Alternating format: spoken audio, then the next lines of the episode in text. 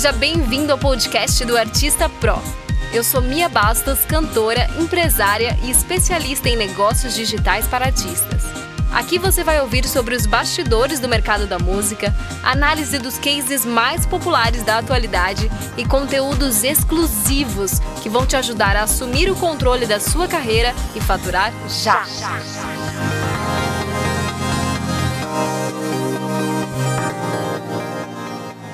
galera do Artista Pro, hoje eu tô aqui com o Ricardo Rodrigues, empresário da música e o meu conterrâneo aqui de São Carlos, né? Tá, tá por aqui pertinho de mim e mesmo assim a gente fazendo esse podcast à distância, né?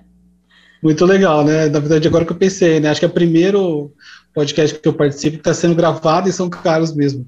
Mudanças legal, né? da Mas pandemia eu não tô você vendo, sabe é. bem, né? Eu não estou encontrando nem meus vizinhos, então normal. A gente veio falar hoje sobre a profissionalização do midstream, que é aí uma categoria nova para o nosso mercado. É, explica um pouquinho para a gente o que, que é essa categoria que tem surgido. É, esse termo, assim, ele é recente, mas não tão recente, que não talvez um termo tão popular ainda, mas que já vem sendo usado no mercado há um tempo, que é o conceito de mercado do meio né? Durante muito tempo na música, e isso já também já faz tempo que está vindo essa transformação, mas ou você era underground, né? Então, tipo, você fazia, vivia de outras coisas e fazia música, você não conseguia viver de música, muito difícil pagar as contas e viver de música. Ou você era mainstream, que é tipo uma gravadora que te chamou e te banca a tua vida, ou que você virou uma coisa, uma música muito comercial e você faz muita grana com isso. Mas era muito difícil você estar tá no mercado do meio que é o mercado que você é, você consegue ter profissionalização e um, um, uma liberdade artística e um nível de, de, de, de desenvolvimento seu econômico do projeto que viabiliza você se dedicar exclusivamente à música e à sua arte. Né? Então, são artistas que é, o objetivo inicial realmente é conseguir levar a sua mensagem, que é realmente desenvolver o seu projeto artisticamente, né? sem ter que é, ser automaticamente direcionado ou pressionado pelo mercado, né? e ao mesmo tempo é, podendo construir suas próprias estruturas. Então, assim, a gente viu já isso já desde o começo dos anos 2000, isso, isso vindo, né? É, e hoje, te perguntar, quando gente... é que você observou é, que estava começando esse movimento? É, com certeza isso vem dentro, depois de um período, acho que, da influência da internet, ter possibilidade de a gente criar os nichos, né? Uhum. E aí alguns, vários nichos se consolidaram, então a gente teve, acho que primeiro a cena do rap, foi uma das cenas que, que funcionou muito bem isso, e aí possibilitou o surgimento de nomes como Criolo, Emicida, né, e vários outros ali naquele, naquele momento, e depois foi chegando na MPB, na tira, foi muito chamado como música independente, né, nomes como Tulipa Ruiz, Anelis Assunção, Curumim, vários outros artistas que conseguiram, com as evoluções tecnológicas e as inovações de mercado que a internet propôs, é, inovar e criar modelos de negócio que viabilizavam as suas carreiras. Né? Então, você conseguir ter uma quantidade de shows, uma quantidade de lançamentos, produtos, que você conseguiria minimamente garantir que você conseguisse trabalhar de forma profissional, ou seja, montar uma equipe, né, poder realmente se dedicar àquilo 100%, e isso começou a se mostrar cada vez mais viável. E acho que também teve um crescimento muito grande da cena da música ao vivo, né? Pode falar. Não, aqui travou aqui para mim. Agora, agora não voltou. Não sei se o vídeo voltou aí para você, mas é que eu achei que ah, você tinha parado de falar. Agora voltou. Agora voltou. É... Não, é porque eu quis muito trazer você aqui, porque eu sempre consegui sentir esse seu respeito a toda, toda a classe dos artistas independentes, né? É, você é um cara que é muito multifacetado, então você já teve casa de shows, né? Abriu portas para muitos artistas independentes, Sim. sempre foi desse nicho aí, fez circular, trabalhou com muitos artistas independentes, então você entende realmente as dores, buscou as brechas, as, as soluções para esse artista viver de música, mesmo que não fosse é, na, na, no grande público, né? E desses caminhos, quais, é, antes da pandemia, quais eram os, os melhores caminhos para esse artista do meio aí, do midstream? Sim. É, essa pandemia chacoalhou tudo um jeito, né, que fez a gente repensar muita coisa.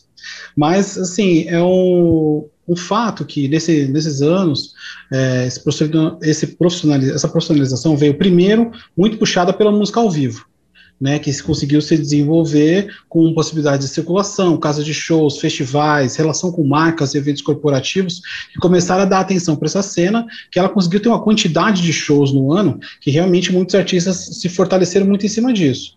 Então, a princípio, o fonograma, as redes sociais, o, o, né, elas faziam tinha uma função de divulgar o artista muito, e ele criar seu próprio nicho, e criou interesse na música ao vivo dele, e aí ele vivia de show. Nos últimos anos, a gente viu um crescimento da possibilidade de rendimentos com o streaming, né, o crescimento do Spotify, né, e os, os, as, outras, as outras plataformas de streaming de música, e isso começou a fazer diferença para alguns artistas. Lógico que a gente sabe que o rendimento de, de streaming ainda não é uma realidade de mudar a vida de muitos músicos, porém, muda, e muda de um número já maior, né, então assim, a gente não está falando de Lógico que tem os artistas que estão lá com 10 milhões, 15 milhões de ouvintes mensais, mas digamos que aumentou o número de artistas que tem mais que 100 mil ouvintes mensais, ali entre 100 mil e 1 milhão e meio. Então, essa é a faixa que a gente tenta ver, porque a partir disso você consegue ter um rendimento que pelo menos paga algumas contas. Então, o streaming começou a fazer uma diferença. Né? Até antes do streaming, já tinha também, acho que, um, um, um crescimento dos modelos de negócio relacionados a merchandising, até a venda de vinil, volta do vinil cumpriu uma função, por incrível que pareça, para a cena mídia stream, porque é, houve uma procura bem interessante para alguns artistas. Então foi possível criar, inovar na monetização da carreira, né? E a gente também já vinha vendo, vendo uma quantidade maior de marcas tendo atenção e trazendo esses artistas para montar os seus squads, ou mesmo para fazer campanhas pontuais, porque já vi uma, as temáticas um pouco mais engajadas, né? muitas vezes com questões de diversidade, questões de raça, questões de, de mesmo políticas, assim, né? as marcas precisando se posicionar. Então elas começaram a entender também que esses artistas muitas vezes tinham mais liberdade, mais facilidade de assumir algumas pautas. Então acho que a gente via numa crescente muito boa. Né? E também acho que a gente viveu nos últimos anos, especialmente acho que diria talvez nos últimos cinco anos, um crescimento muito grande na formação do mercado da música, uhum. né? O fortalecimento de alguns eventos, né, algumas feiras importantes que posicionaram o mercado no Brasil, como assim São Paulo, Porto Musical, Música Mundo, umas feiras que trouxeram muita informação para cá, mas também de cursos, né, de muita troca entre os agentes, acho que isso fez com que o mercado profissionalizasse muito, então tivesse um número maior de empresas entregando um bom serviço. Né, um bom agenciamento, uma boa gestão de carreira, uma, um bom trabalho com fonográfico, uma volta de selos se fortalecendo dentro dessa história. Então, acho que estava vindo uma, tá vindo uma, tava vindo uma crescente muito boa, né? Porém, difícil, porque também ela uhum. vinha dentro também de um contexto econômico do país, que também não, não, já não estava dos melhores. Porém, a gente conseguiu crescer muito também na internacionalização. Aqui na Let's Gig mesmo a gente investiu muito nisso, né, e a gente estava vendo uma atenção muito grande, né, a gente pegou artistas, a Aline Queiroz Caramelos, que foi um artista que a gente trabalhou agora durante cinco anos, era um artista de Araraquara, uma cidade vizinha aqui de São Carlos, que estava começando, mas que conseguiu ter um boom muito bom na internet. A gente conseguiu usar isso de uma forma inteligente para jogar primeiro na cena da música ao vivo, circularam muitos centenas de shows, conseguimos fazer bons lançamentos, aí conseguimos ter um alcance legal com o fonográfico, e automaticamente o, o mercado internacional se interessou, e eles aí em cinco anos tocaram em acho que 28 países, a gente ficou, foi boa parte da, da carreira deles nesse período foi voltar para o mercado internacional, a gente via, vendo também um crescimento, inclusive o último show deles antes da pandemia foi na, Noru, foi, foi, foi na Nova Zelândia, Ai, né? Eles estavam fazendo uma turnê na né? Oceania. Né? Já, já aproveitou. Esse eu não tava. Esse eu não fui. Eu fui na maioria desses shows internacionais. Mas a melhor parte de trabalhar nessa indústria é isso? Uma delas, é mesmo. Eu, eu viajei muito mesmo, assim. E nesse Como show é? eu não fui, foi toda uma tá história engraçada, porque eu, eu tava indo, nessa mesma data, eu estava indo para o South by Southwest, que é nos Estados Unidos. Então eu não ia com eles porque eu ia para o South by Southwest. Só que aí o South by Southwest cancelou por causa da pandemia e eles já tinham ido para a Oceania uma semana antes. Então eles acabaram conseguindo fazer a turnê na Oceania porque lá o vírus ainda não tinha chego, né? E aí, só que eu estava já com passagem comprada, hotel, tudo certo para ir para os Estados Unidos, aí acabou tendo que cancelar. a ida, e, porque o evento foi cancelado, e uhum. cancelou tudo, foi aquele caos. E tivemos uma grande chacoalhada aí que a gente ainda está vivendo. Né? Ô, Rick, e você falou assim que a, que a galera hoje né, tem realmente que criar esse posicionamento né, sobre o que fala, né? E imagino que você tenha atuado aí no preparo desses artistas que você trabalhou para isso, para esse desenvolvimento de comunicação. E eu queria te perguntar se hoje essa escolha do nicho, ela, ela precisa ser uma decisão muito fechada, na sua visão, né? Muito fechada com relação ao estilo de música, exatamente, ou ela tem uma liberdade para explorar mais o potencial, diversos potenciais desse artista? Como é que você trabalhava isso nessas bandas, é. com esses artistas? Eu acho que não. É, eu vejo realmente hoje a possibilidade do artista conseguir navegar bastante. É que ele tem que conseguir ter uma narrativa clara, porque senão os, a, a, o público não consegue entender qual que é daquele artista. Só que o público em geral hoje, especialmente o público que curte essa música que a gente chama de midstream, né? Essa galera ouve de tudo. O pessoal gosta de rap, gosta de rock, gosta de música MPB, adora pop, adora funk, adora ralar a bunda no chão e adora, adora música, música cabeçuda. É uma galera muito eclética, assim. Então, acho que tem um, um, um pedaço do mercado né? Não estou falando da música mainstream, né? mas existe um pedaço do mercado muito eclético que possibilita, em termos de música, do artista variar bastante, testar, fazer feats, né? Que, que, que abrem a porta para públicos diferentes. Então, eu acho que isso é muito tranquilo até. Eu acho que, e até o nicho, eu acho que hoje em dia ele está bem, bem solto, assim. O que está sendo fortalecido mais são as comunidades que aquele artista cria. Né? Então, a comunidade que cada artista, a partir dessa sua diversidade, né, aproxima pessoas de perfis muito diferentes. Né? Então, o que atrai, especialmente, não é um estilo, muitas vezes, estilo musical, mas é todas as camadas que tem naquele artista, especificidades daqueles artistas, a forma como ele lida com, com o público. Né? São vários elementos ali que vão construindo a própria comunidade, que é o que, no caso, a gente, né, de cara, pensa sempre na, na comunidade, em, quando a gente fala em comunidade, pensa em rede social, Lógico que rede social tem um papel super importante nisso, né? Quando ela é bem utilizada, ela é a comunidade daquele artista, e pode ser, né? Mas também são várias é, possibilidades de rede social, é a própria comunidade, aquela pessoa que vai no show com frequência, aquele funk né, que você consegue reter mesmo ali no, no, acompanhando o seu trabalho, está te acompanhando há vários anos. Então você vai criando e ampliando essa comunidade. Esse é um dos grandes desafios do artista hoje, né? De que é criar a comunidade e da hoje eu acredito que o, a, o foco está mais em uma relação é, qualitativa com esse fã, com essa comunidade, do que os números, porque ficou já hoje muito mais claro do que não adianta você ter um milhão de seguidores, uhum. só que na hora que vai dar play na tua música são só mil que, que, que, que dão play. Né? Eu prefiro que o artista que tenha 10 mil seguidores, mas que 2 mil dão plays porque já vai render mais no streaming, pelo menos, né, pelo perfil daquele artista. Agora, se você é um artista que o, o seus, boa parte da, da, das suas redes está voltada para relação com marca, você potencializar a venda de produtos e tudo mais, aí beleza, você pode precisar dos números. E aí você vai atrás disso, de construir grandes números. Só que aí você, de qualquer forma, depois vai ter que mostrar um conteúdo que as pessoas vão querer ver. Porque muitas vezes as pessoas têm um número muito alto, mas um engajamento baixíssimo. E não é fácil você ter engajamento alto quando você tem muitos números. Agora, se o seu número não é tão grande, às vezes você consegue ter um tipo de campanha que o engajamento fica altíssimo proporcionalmente. Uhum. E aí, para uma marca que quer atingir um público específico, muitas vezes vale mais a pena ela ter, pegar cinco artistas que têm, é, sei lá, 500 mil seguidores, do que pegar um artista que tem 10 milhões de seguidores. Então, acho que é um pouco essa questão do nicho, até, acho que ela é bem até fluida. artistas menores, né? né? Os micro-influenciadores, né? os artistas até 100 mil seguidores, né? De 10, 100, eles, é, eles trazem um valor grande para as marcas. E, Rick, quando você pegou, né, a carreira do Lineker e tudo, né, para estar tá com eles ali, como é que você foi observando o cross, assim, de uma de um momento para o outro? Olha, agora é o momento da gente viver isso. Agora não, a gente vai começar a fazer festivais. De... Como é que foi lidando?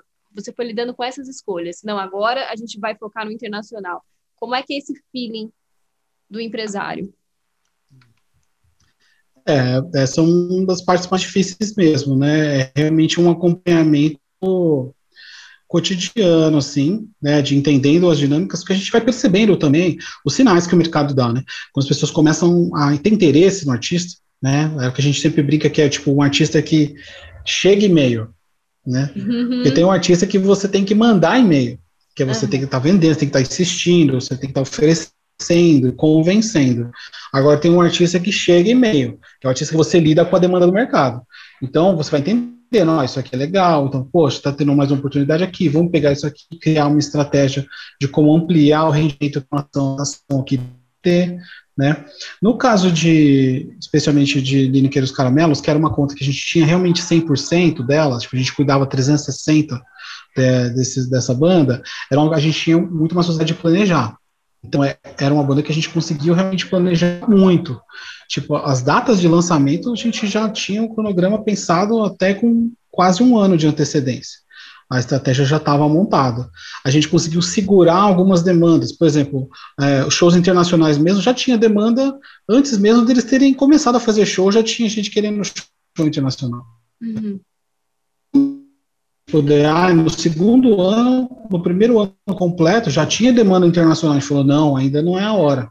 Então uhum. vamos segurar, vamos gerir isso e vamos esperar uma hora que a banda realmente vai chegar no internacional, vai entregar vai chegar com um show foda, vamos escolher uma data legal para fazer esse lançamento, vamos chegar numa data que a gente vai poder ter um investimento em PR, né, em, em relations, né, assessoria de imprensa internacional, vamos poder ter uma negociação com o um selo para lançar, vamos ter uma agência que vai ajudar a fazer o booking internacional, e aí você chega, chega com peso, chega com tamanho, chega posicionando melhor no mercado, né. Então, Eu pensando internacional. O planejamento de vocês, uma coisa assim muito pé no chão, uma sensibilidade muito Sim. boa para abraçar os novos momentos. Eu vejo muitos empresários pulando etapas. E a, uhum. a, na carreira do Lineker, eu fui vendo que ele foi se preparando, assim, ele estava realmente preparado para cada nova etapa. É, ela, ela, ela, né, foi se desenvolvendo ela, bastante, ela. e a gente entendendo muito o, o, timing disso também.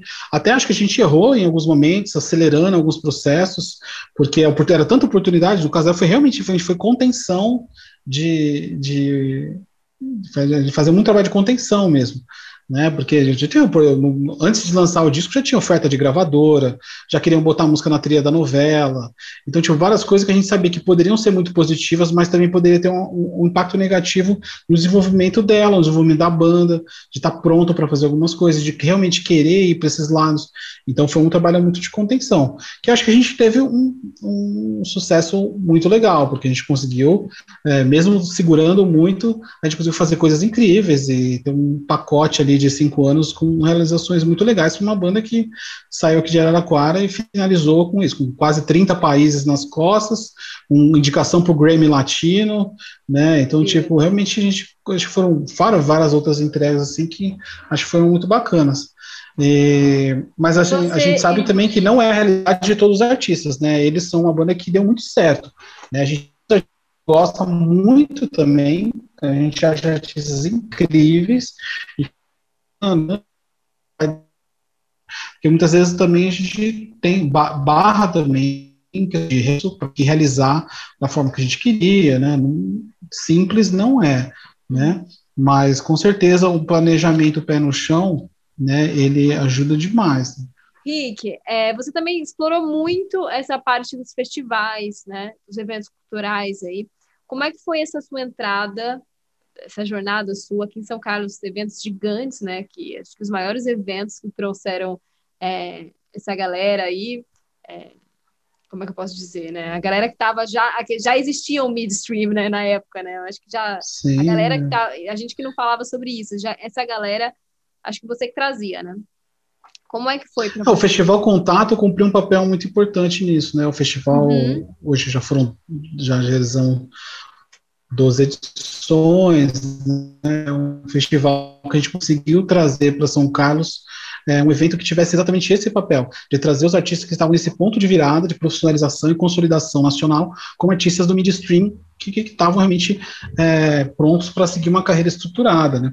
E o foco do festival foi isso desde o começo. Eu tive a oportunidade realmente de trabalhar em vários setores da música, né, vestir vários chapéus diferentes. Comecei no rádio, na verdade, né, e, e a onde foi a gente, onde a gente abriu as portas para montar uma rádio que também tivesse antenada no novo. Né? A gente montou aqui em São Carlos a Rádio Fiscar, e foi uma rádio FM que tinha esse foco. Então isso ajudou muito a gente ter um olhar para tudo que estava acontecendo na nova música brasileira. Então isso me deixou muito antenado. E aí o festival foi exatamente a, a, a chavinha que a gente conseguia encontrar, onde a gente conseguia fechar o ciclo. Então a rádio divulgava esses artistas e o festival a gente conseguia trazer esses artistas as pessoas verem o show e perceber né, a qualidade que esses artistas e que essa cena estava tendo. Então a gente conseguiu, é, desde o começo aqui, é, cativar um público local, porque a gente tinha acho que um pacote meio completo. Né? A partir das nossas ações também surgiram coletivos de produção, de produção cultural em São Carlos, que também acompanhava essa cena e começou a realizar eventos em São Carlos durante o ano todo. Então a gente foi formando um público, né? E também havia uma certa escassez na região, uhum. né? Então muita gente de outras cidades começou a vir para o festival. Então a gente conseguiu mesmo consolidar e ter a chance de ter artistas que tocaram no contato no momento que estavam no começo de carreira e de repente viraram artistas de reconhecimento nacional. Emicida mesmo, a primeira vez que veio aqui em São Carlos foi no contato. O Criolo, a primeira vez que veio para São Carlos foi no contato. Artistas que a gente trouxe, assim, por valores que a gente teria até vergonha de falar hoje em dia. Né? O cachê deles multiplicou muito mais, assim, e ainda bem, né? A gente fica feliz disso, assim. Então a gente conseguiu mesmo trazer grandes artistas e, e, consolidar, a gente conseguiu ver desenvolvimento de, de carreiras, né? Porque eu acho que os festivais fecham muito o ciclo também de uma cena local. Né? Não só local, alguns festivais cumprem uma função nacional, regional, o contato acho que até acabou cumprindo uma função regional também, porque estimulou alguns outros festivais nas cidades no entorno, né, e também virou um ponto de circulação para outros estados também, podendo ser uma rota né, para as bandas. Então, é muito importante porque os eventos é, eles vão fechando o ciclo mesmo. Então, a, o ideal é que cada cidade tenha sempre uma casa de show, um festival, músicos locais, né, agências Aliás, vocês locais. deixaram então, se, se cada cidade ó, tivesse isso, um né? vácuo. Na hora que o gig fechou, né? Eles tinham uma É. casa de show aqui, inclusive a casa que Sim. me abriu muitas portas aqui, né? De fazer noites pops e, e eu poder fazer show e tudo mais. E, e ninguém preencheu, né? Esse vazio, né? Da casa. Felizmente não. Na verdade, a gente até brinca que o nosso sonho é que alguém abra um um guia aqui também para a gente poder ir para curtir agora, né? A gente teve durante seis anos a casa de show aqui, né? Foi muito legal, foi incrível, assim. É, a gente conseguiu ser realmente esse ponto da música alternativa da cidade e mostrou que tinha um trabalho de anos consolidado também. Então, teve uma presença grande, público bom sempre, foi muito legal. Mas também não, não foi nada fácil também, né? A gente era um trabalho de formação contínua, bandas novas, você conseguia levar gente que vender ingresso para banda nova. Então, muitas vezes não tinha o público que a gente gostaria de ter, mas compensação tinha as noites super bombadas. Então, foi uma experiência muito legal, muito difícil. Né? Casa de show não é brincadeira. Assim, eu sempre brinco que eu não recomendo para ninguém, mas eu quero muito que alguém abra. Aliás, se a é gente for recomendar fácil, qualquer né? hora Mas da é área da nossa para indústria, fechar o ciclo. né? É, é que assim, Vai depende muito, né? Eu acho que a gente vê isso. É, sim, eu adoro realmente de verdade lá com música, porque eu acho que abre muito é, inovar sempre. Tem sido, tenho feito muito isso, está sendo muito legal, porque a gente tá no meio de um furacão de inovações tecnológicas muito grande. E isso é muito bom. Então, eu adoro. Assim. Só que não é fácil, você tem que ter muita paixão, muita, muita vontade mesmo de querer ver dar certo. Né? O prazer não pode estar só no, dinheiro. O prazer tem que estar mesmo em realizar coisas, assim, né? Então, lógico que para a gente chegar lá no Festival Contato e ver lá 15 pessoas assistindo um show de uma norueguesa que nunca tinha pisado no Brasil antes, aí é uma realização completa, né? Porque você vê ali 15 mil pessoas pirando uma pavio e depois a banda sair daqui com, vendendo vários discos, é, com novos seguidores na cidade, formação de público continuado, né? Então, assim, o prazer está muito na realização de coisas, né? É, e, pô, eu já assim, quero fazer muita coisa, mas já fiz tanta coisa também, então já me Uhum. considero muito é, privilegiado no mercado da música, assim. Não consegui fazer dinheiro, mas consegui realizar sonhos, assim, que eu tinha dúvidas que eu consegui realizar mesmo quando eu era Um adolescente, mas já tinha vontade de estar né? nessa área. na nossa indústria. Você aí é, É. um dos responsáveis a, a, o nosso mercado, a galera que está vindo aí, independente, que agora tem um pouco mais de, de liberdade, né, para mesmo sem estar em gravadora, conseguir ir produzindo, vai com certeza aproveitar desses espaços que foi criado por essa geração aí, né, por todo esse trabalho que vocês é, fizeram. Você quer falar, eu acho que é uma geração mesmo, né? Lógico que eu, eu, não fiz nada sozinho, tudo isso deu muito certo porque a gente tinha equipes veterano. Né? na rádio, é, desde ali da época de Imagem Som, no UFSCar, mas é, galera, assim, pessoas incríveis que a gente conseguiu ter, assim, que acho que São Carlos agrega muito, chama muito essas pessoas, né, por causa da universidade, mas por causa de vários outros motivos, assim, a gente conseguiu ter muita inovação sempre, gente legal, cidade bem cosmopolita, então a gente conseguiu, acho que ser um, um espaço muito bacana no interior, né, fora da capital, para ser, ser lugar para tudo que a gente fez. Mas também deu certo que é isso, é uma geração. Então isso aconteceu em várias outras cidades. A gente aprendeu muito com as redes que a gente participa, né? A gente atua muito em rede. Então a gente sempre teve conectado com rede de rádios, rede de festivais, rede de casas de show. Então, é, esse trabalho, essa troca de informação, que eu acho que é muito característica dessa geração, é muito rica. E acho que a gente conseguiu mesmo fazer fazer muita coisa por causa dessa troca.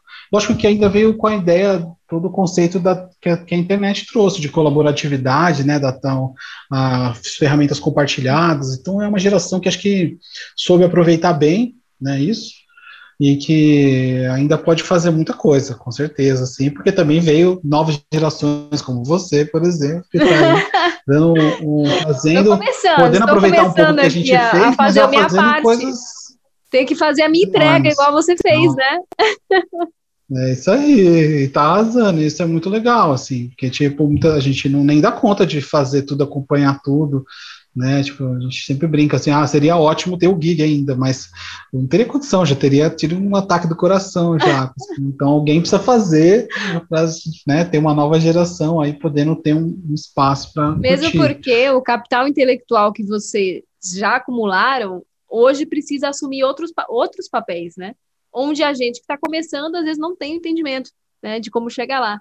Então a gente precisa. É, por isso realmente... é bom espaço como esse, para a gente poder trocar, assim. É, Porque muitas vezes a gente nem consegue dar conta de toda a inovação também. A galera nova vai vir arrasando, sempre somando. Então, quanto mais a gente conseguir trocar, assim, a gente vai ter resultados mais legais. Ainda mais agora que a gente está realmente com viradas tecnológicas e econômicas e políticas tão grandes que o mercado, assim, está num, num, momento que, assim, daqui, talvez daqui cinco anos o mercado seja, assim, totalmente diferente do que a gente está agora, ainda mais potencializado pelas transformações aceleradas pela pandemia, né? Eu já sentia, eu estou tentando acompanhar um mercado que o mercado não sabe para onde está indo. Daí, a hora que veio a pandemia, eu falei, agora que o mercado não sabe mesmo. Ah, de repente é isso, é, é a briga por melhores remunerações do streaming, se o streaming vai render ou não vai, de repente surgiu NFT, e de repente está todo mundo falando de criptomoeda e Bitcoin e, e remuneração, token, fungible tokens, e de repente já está falando de novo de, de internacionalização, e de repente não tem mais show, e a gente vira live, aí vai tentar fazer live paga, live gratuita, live patrocinada, então, tipo, é uma loucura, assim, um mercado que está em constante transformação mesmo.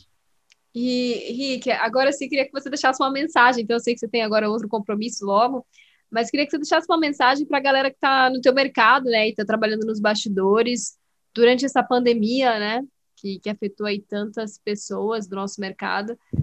O que, que você diria aí para essa galera?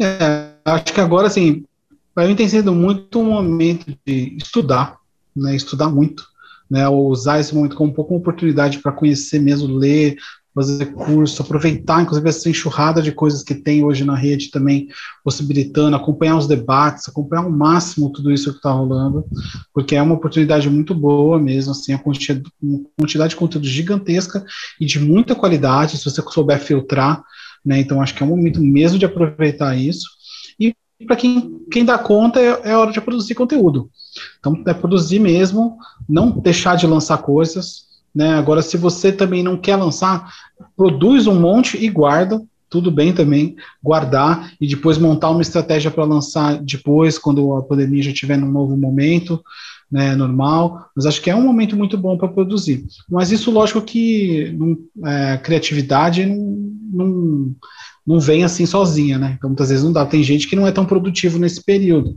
Isso é normal também, saber não, não, não trazer essa pressão para você, assim, achar que ah, tá todo mundo fazendo, então eu preciso fazer, assim, né? Então, eu mesmo é, no começo da pandemia estava assim, muito ansioso, assim, olhando que, tipo, ai caramba, agora preciso estar nas redes, preciso me posicionar, preciso postar coisa todo dia.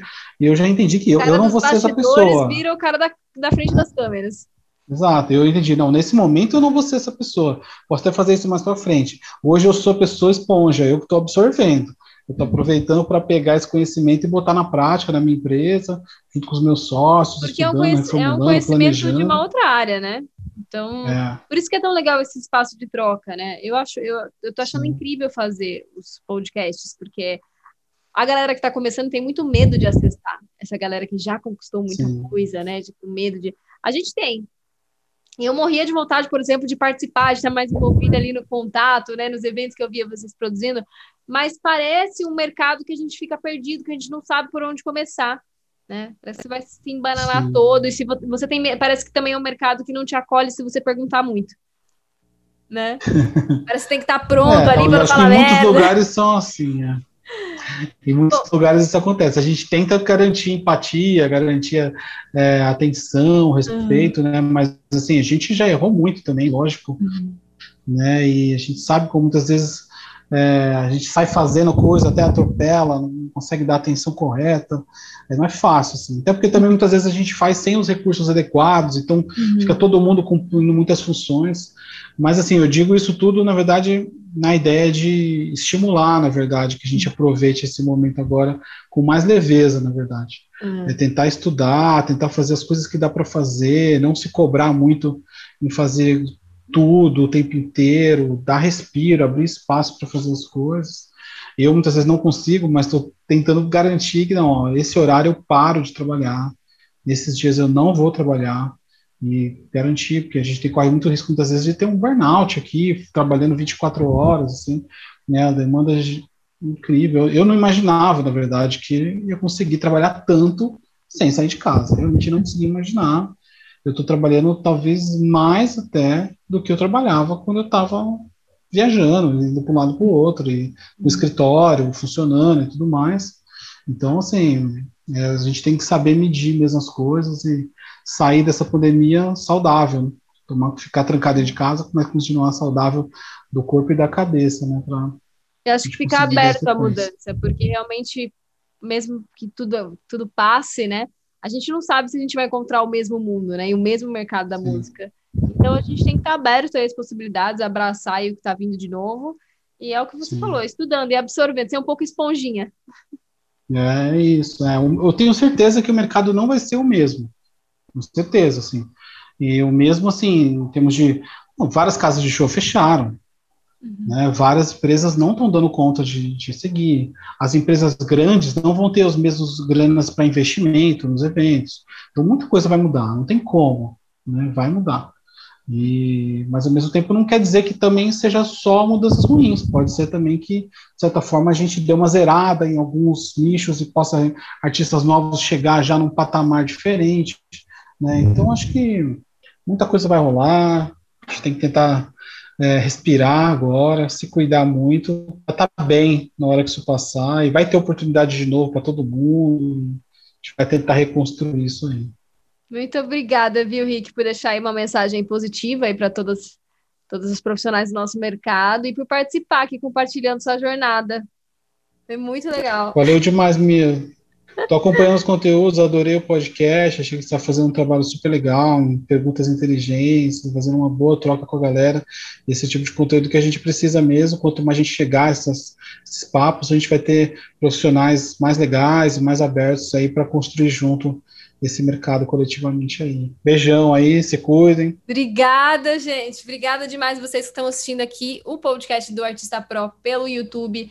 É, não deixem de conferir também o nosso conteúdo no Spotify, que às vezes anda em outro ritmo lá. Todas as outras plataformas de distribuição de podcast também. A gente vai ficando por aqui. Obrigada, é isso. Hora do show. Falou, galera. Obrigada, Rick. Valeu. E no próximo episódio, muito mais sobre o mercado da música.